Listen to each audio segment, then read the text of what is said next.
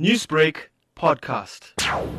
Her victory has also found resonance elsewhere as she had been critical of some of India's action. But Vijay Chauthaiwale of the ruling party called it election rhetoric designed to win over Indian Americans. In the heat of campaign and otherwise also when she was senator, lot of things might have been said about India. But when she becomes vice president at such an important constitutional post, she will be driven more by the interest of US and its relationship vis-a-vis India and not by the campaign rhetoric. There will be some differences, but there will be a very mature way to deal with it and it will not affect overall relationship.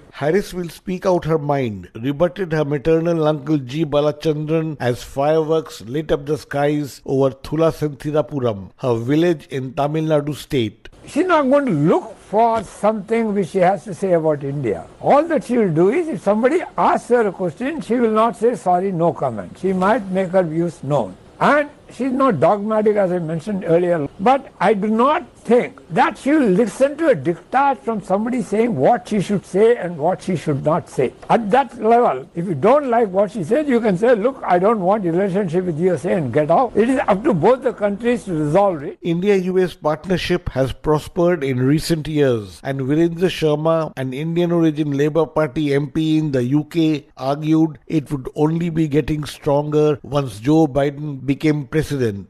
America needs uh, India and India needs America to promote equality, democracy, freedom of speech, freedom of worship.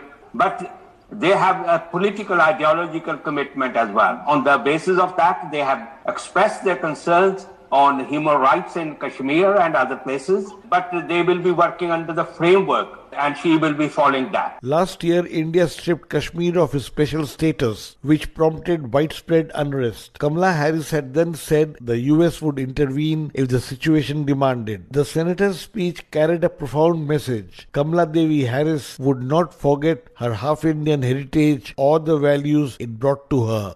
Newsbreak, Lotus FM, powered by SABC News.